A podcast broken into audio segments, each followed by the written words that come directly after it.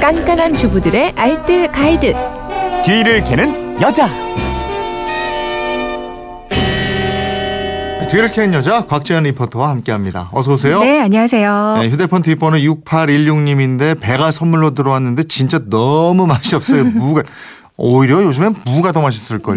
배 맛없는 거에 비하면 무가 더 맛있는 것도 있어요. 그러니까요. 네. 일단 맛있는 배를 고르기 위해서는요. 어, 전체적인 느낌이 맑고 투명한 배가 맛있고요.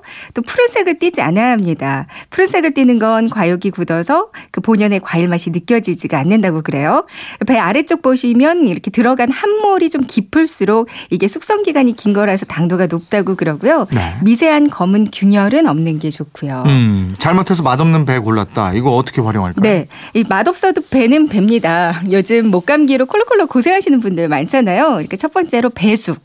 이거 추천해 드리고 싶어요. 네. 전기밥솥으로 초간단 배숙을 만들 수가 있거든요. 음. 먼저 배를 깨끗하게 세척하고요. 듬성 잘라서 전기밥솥에 넣어주세요. 음. 그리고 물을 한 컵만 자작하게 부어줍니다. 밥솥 메뉴 보면 영양찜 모드 있어요. 네. 이걸로 설정하고요. 취사 버튼만 누르시면 되거든요. 음. 이제 취소가 완료되면 건더기는 걸러내고요. 꿀을 살짝만 넣어서 먹으면 이제 이게 초간단 배숙이 완성돼요.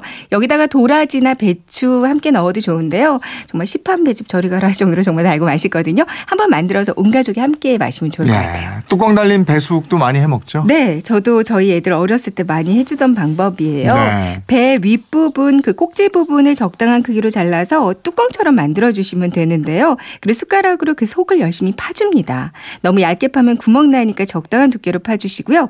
파냈던 속을 다시 또 배 안에 채워주고 여기다가 꿀을 조금 넣고요. 뭐 대추나 생강 넣을 수 있으면 좋고요. 또 사기 그릇 안에다가 이제 배를 넣어주세요. 네. 찜기에 올려서 중불로 1시간 정도 푹 쪄주면 되는데요. 음. 다 쪄지면 이렇게 흥건히 물이 고여 있는데 이거 숟가락으로 애들 떠먹이면 아기들 감기로 고생할 때 딱 좋더라고요. 네. 그러니까 이유식 먹는 아기들은 배 하나만 넣고 찌면 될 것 같아요. 음, 네. 음. 감기 유행인데 목 아플 때 만들어 먹으면 좋겠어요. 그쵸. 네, 또 다른 활용법은요? 네. 맛없는 배 이제 껍질을 벗기고요. 믹서나 강판에 한번 갈아주세요. 네. 갈아서 이제 냉동실에 얼려두면 되거든요. 음. 얇게 펴서 얼리거나 아니면 얼음 큐브에 넣어서 얼리면 되는데 이걸 다시 지퍼백에 넣어서 밀봉해 놓고요. 그때그때 요리할 때마다 필요할 때 사용하면 좋습니다. 특히 고기 재울 때 하나하나 꺼내 쓰기 아주 간편하고 좋거든요. 음. 아니면 배, 양파, 마늘, 생강 이걸 함께 갈아서요. 청주를 살짝만 섞어주면 향신즙으로 아주 좋아요. 네. 아마 요리할 때 요긴하게 쓰실 수 있을 음. 거예요. 맛없는 배 가지고 깍두기 담가요? 네, 배가 그냥 무다 이렇게 생각하고 담그시면 어. 되거든요. 애들이 잘 먹어요. 네, 네. 배를 깍둑 썰게 해주시고요.